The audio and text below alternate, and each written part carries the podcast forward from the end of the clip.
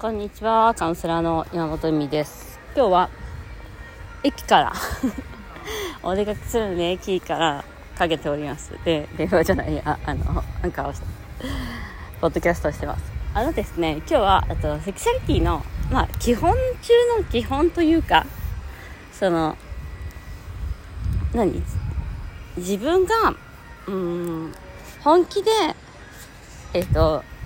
楽しめるかっていうお話をしようと思ってます。やはりですね、女性なので、街っていう方が多いんですよ。街。だから、レスの問題もそうだし、セックスを楽しんでないっていうのもそうだし、全部街なんですよ。いつ、なんかさ、それってなんか、まあ、あの、何？まあ、シンデレラストーリーの、しか、シンデレラは一応、あの、ドレスを着て、あの、パーティーに行くんですけど、あんたたちドレスも着てないし、パーティーにも行ってないじゃんみたいな話で、その、もし何か欲しいものがあるんだったら、それについて、あの、品欲に求めないとダメだよねっていう話ですね。で、それは最初は、あの、その望みの話をしていますが、最初はもしかしたらそれを望んでいたものではなかったかもしれない。でも結婚して分かった、お付き合いして分かった、もしくは何年も時間が経って分かったみたいな感じでですねなんかその割に、え、めんどくさくないですか？とか言ってて、ローション買うのめんどくさい？とか、あと、なんだろう、あ、そう、ランジェリーとか、こういうのちょっとどう、なんか、そのティーバッグとかそういうくだらないものでも、どう思いますか？みたいな、なんか、う、やりたいのに、なんか旦那がやりたいって言ってくれないとか、なん自分でやりゃいいじゃんみたいな。別に買ってもらわなくたってみたいな。自分で買えるじゃん、いくらでもみたいな。なんか、自分はそういうことをしたいにもかかわらず、しかも何のリスクもないですわ、ですよ。ただ単にやりたいから。で、やれば満足するからもうどうでもよくなっちゃったりとかするんだけど、なんか、で、昨日、あのー、それを待ちすぎてるっていう。もうなんかおばあちゃんになっちゃうじゃんみたいなぐらい待ってるわけじゃないですか。で、えっと、一緒のお部屋で寝ないとかもそうだけど、その、そんなんじゃ無理でしょどこですんのみたいな話じゃないですか。いや、子供がちっちゃくてってもう10歳ぐらいなんじゃないの？みたいな。という風にして、えっと、やっぱり楽しさっていうのを、なんか、相手に投げるんですよね。だからその、楽し、気持ちよかった、楽しかったって聞いたら大したことないって言われてみたいな。なんかそれってどうでもいいことじゃん？あんたが楽しかったの？あんたが気持ちよかったの？っていうことでしょ？みたいな。なんか、人をすぐコントロールしようとするというか。で、気持ちよかったっていうのを自分の、まあ何？気持ちよくした私は偉いじゃないけど、なんかそれって何？あの、何？デリヘル？みたいな。あんたデリヘル目指してたんだっけ？みたいな話で、じゃないよねっていう。だから、自分が気持ちいいか自分が楽しんでるかっていうことはベッドの上でもめちゃめちゃ大切でそれはベッドの外でもめちゃめちゃ大切なことなんです、まあ、すごい象徴だと思う。だからすぐそうやってあの行ったんだけど楽しかったかどうかわからないとかいやだからあなたが楽しいかどうかで他人が楽しかったかどうかはどうでもいいんだよねみたいな。っていうのは推測はできるけど嘘もつけるしあのおべっかも使えるしもしかしたらほあの楽しんでもらいたいと思ってるだけかもしれないからそんなのどうでもいいの。あなたが楽しんでるかなっていうことを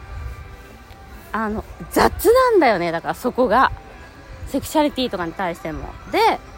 でえじゃあそこまでテクニック楽しませたいのはそこまでテクニック学んだのって言ってそこまではみたいな感じだと思うの。本一冊も買ってないとか。でなんか昨日その話になった時にやっぱでもね男性もそういうところがあるんだけど男性はね本当にね女性を楽しませるしかないの。だって感度低いしあの人たち鈍感だし。だから女性が愛されてるなって喜んでるなっていう姿を見たい。オーガズムを得てる姿を見たい。だからえっとまあ AV とかそういう風にギャーギャー言ってるわけじゃんうわうわみたいななんかすごい感じてるとか100回行ったとかそういう感じの世界じゃんでも女性はそのやっぱり見せる立場だから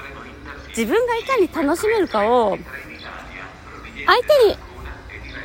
手に、ん、えっと、投げ出してるうちはね、もう無理だよ。楽しいセックスも楽しい人生も送れない。はっきり言って。で、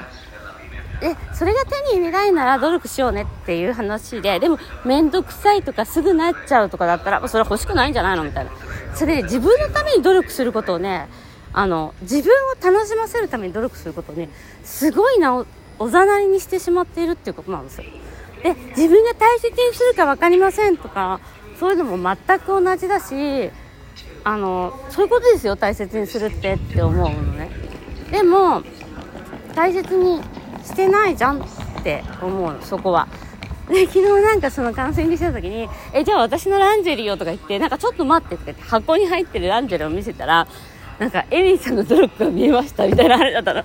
いっぱい出てきて、あ、これはこうで、これはこうでとか言って、これはこうでとか言ったらもうなんか、私も買おうかな気分になってて、どこで買うんですかいや、オンラインとかで売ってんじゃないのいいただいたものとかもあるんで、みたいな。実際使ってもいないものとかも山ほど出てきて、ほんとプレゼントこう、プレゼントとかしたいんだけど、まあこんなものは、あの、イタリアから送ってもね、あの、中国から送った方が早いんでね、はっきり言って。あの、しょうがないような、もうペラペラなやつなのよ。だから、あの、